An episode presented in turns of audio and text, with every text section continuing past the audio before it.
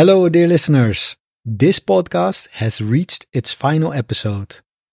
I've started a new podcast titled Build Your English, which you can find at patreon.com slash buildyourenglish. There, you can access your weekly free episode and its transcript.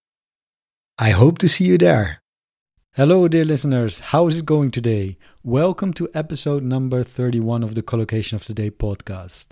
In this episode, we're going to be talking about common sporting collocations. We've got five minutes, so without further ado, let's get cracking. All right, I'm going to share seven collocations, and you have to complete them with do, play, or go. Now, this is the scenario. A new sports club is opening next week, and you can mm-hmm, judo. You can mm-hmm, badminton. You can mm-hmm, swimming. You can mm-hmm, weightlifting. You can mm-hmm, skateboarding. You can mm-hmm, table tennis. In fact, you can mm-hmm, almost any sport you can think of. So join now. Did you get them all? If not, then listen carefully because I'm now going to give you a great deal of common sporting collocations with do, play, and go. Firstly, you do gymnastics, judo, weightlifting, aerobics, yoga, wrestling, circuit training, archery, athletics. So you do gymnastics, you do judo, you do weightlifting, you do aerobics, you do yoga, you do wrestling, you do circuit training, you do archery, and you do athletics. Yeah? Then, secondly, you play games, badminton, billiards, hockey, bowls, rugby, golf, table tennis, cricket, baseball, chess, darts, cards, dominoes, and football. So you play games, you play badminton, you play billiards, you play hockey, you play bowls, you play rugby, you play golf, you play table tennis, you play cricket, you play baseball, you play chess, you play darts, you play cards, you play dominoes, and you play football.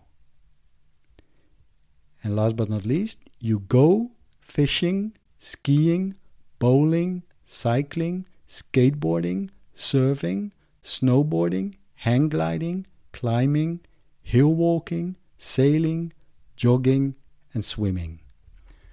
So you go fishing, you go skiing, you go bowling, you go cycling, you go skateboarding, you go surfing, you go snowboarding, you go hang gliding, you go climbing, you go hill walking, you go sailing, you go jogging, and you go swimming. And you can also say you go to aerobics, you go to judo, you go to yoga, and you go to karate. Yeah, this means that you go to a class in this sport. Okay, then. This episode was all about pronunciation, and I sometimes had to check the pronunciation myself with help from a dictionary.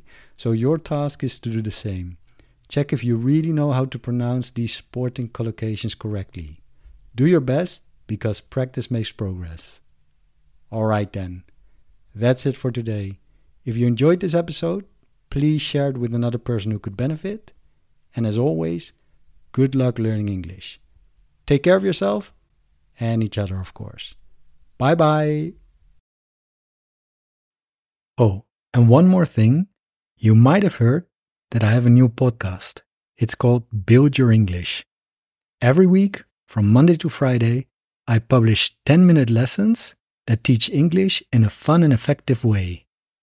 I talk about all sorts of topics, from everyday subjects like food, travel, books, and language learning to more serious ones like history, politics, culture, and even philosophy.